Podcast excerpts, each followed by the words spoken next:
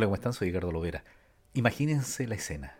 Una pizzería en Nueva York, entra un señor alto junto con unos amigos y le dicen, ¿tiene su certificado de vacunación? Y él dice, pero perdón, no me conoce. Soy el presidente del Brasil. Esta es la noticia del día.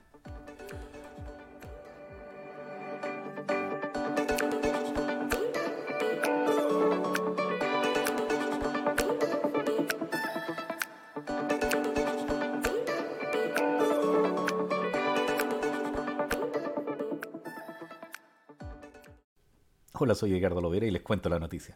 Bueno, se efectuaba la sesión ordinaria de las Naciones Unidas y todos los presidentes del mundo iban a Nueva York. Tenían que haber estado alerta porque desde el martes 17 de agosto se requería una certificación de vacunación para ingresar y entrar a bares, restaurantes y otros negocios internacionales. Pero ¿qué sucedió? El presidente brasileño Bolsonaro concurrió con parte de su delegación a una pizzería en Nueva York y al tratar de ingresar se le pidió que mostrara la cartilla de vacunación, la cual no tenía y por lo tanto le dijeron, señor, usted tiene que comer afuera. Bueno, esto nos hace ver efectivamente que existen diferentes medidas a nivel internacional para poder protegerse en esta etapa donde todavía el COVID es un problema y principalmente la variante Delta.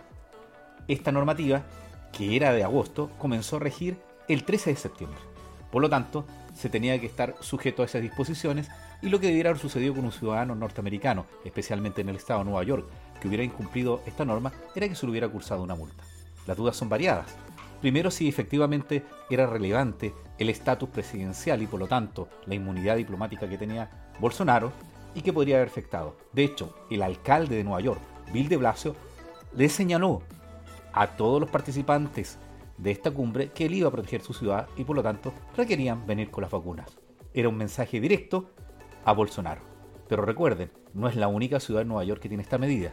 Pero mi pregunta es la siguiente, si esto hubiera sucedido en cualquier país de Latinoamérica en una ciudad, como por ejemplo en Chile, donde se exige el pase de movilidad para ingresar a algún restaurante, ¿habríamos impedido que entrara el presidente del Brasil? Bueno, soy Edgardo Lovera y esta es la noticia de la semana. Cuídense y gracias por escuchar este podcast.